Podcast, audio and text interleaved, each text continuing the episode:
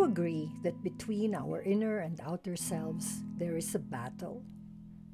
My outer self is what I show the world, my persona. It's my appearance, what I wear and how. It's my behaviors, how I meet the demands of work, deal with others, share my experiences. It's something I create.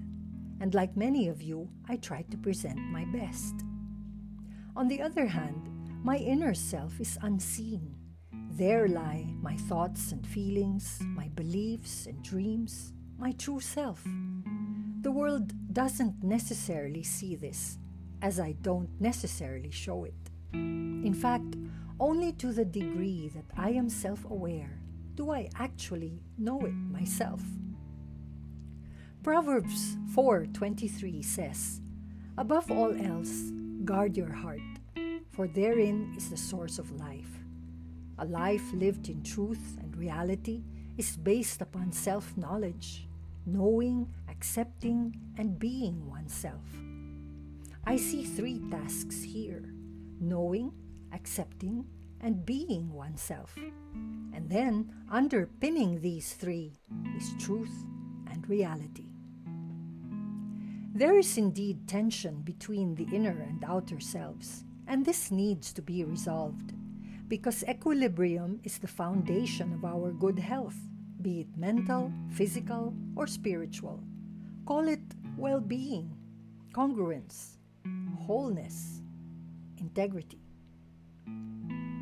This balancing act can be easy when things are going well. Unfortunately, life can push and pull in multiple directions, and let me admit, my responses are not always according to my best. Also, it's not easy to share my true feelings all the time, especially when they're unpleasant. I weigh pros and cons of sharing my true feelings depending on the circumstances, and at times, presenting a different outer self to the world than what I'm actually experiencing on the inside helps me cope. Dangerous because problems arise when these become habitual patterns at the expense of my true sentiments, creating undue stress, which in turn can create even more problems to my mind, body, and spirit. Bottom line when I think one thing but do another, I am not really being truthful, am I? The fix I believe, is inside out. It begins with the strengthening of the inner self.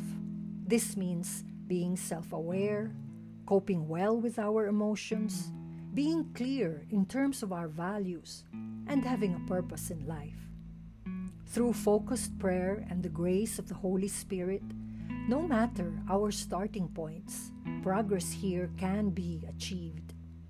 This progress will then translate into being able to remain calm and resilient in the face of adversity from the outer world. Easier said than done, right? But here, permit me to share some sensible counsels that may help us discover and deal with the gaps between our true values and outer behaviors.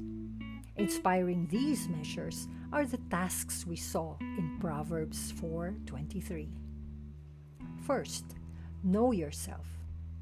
Take time to quiet your outer self and listen to what's inside. Ask yourself what you most want to be in life.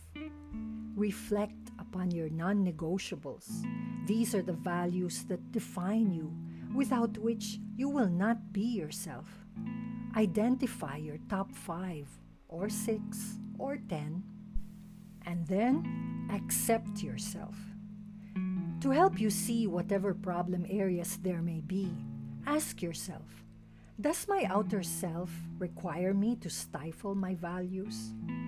Will my current choices make me feel good at the end of my life? By being mindful and present to the here and now, study your regular activities and your decision making processes. Assess how well or how poorly these habits align with your top values. Lastly, Be yourself. If you discover conflict areas, work on supporting those values which are poorly reflected in your routines. Consider what type of changes may be necessary. It is in this step where any problems can now be resolved. This is where you will allow your inner lights to shine. And through all this, ground yourself in truth and reality. Remember, only our God truly knows us wholly. So let Him help you. Trust Him to lead you. And then do whatever He says.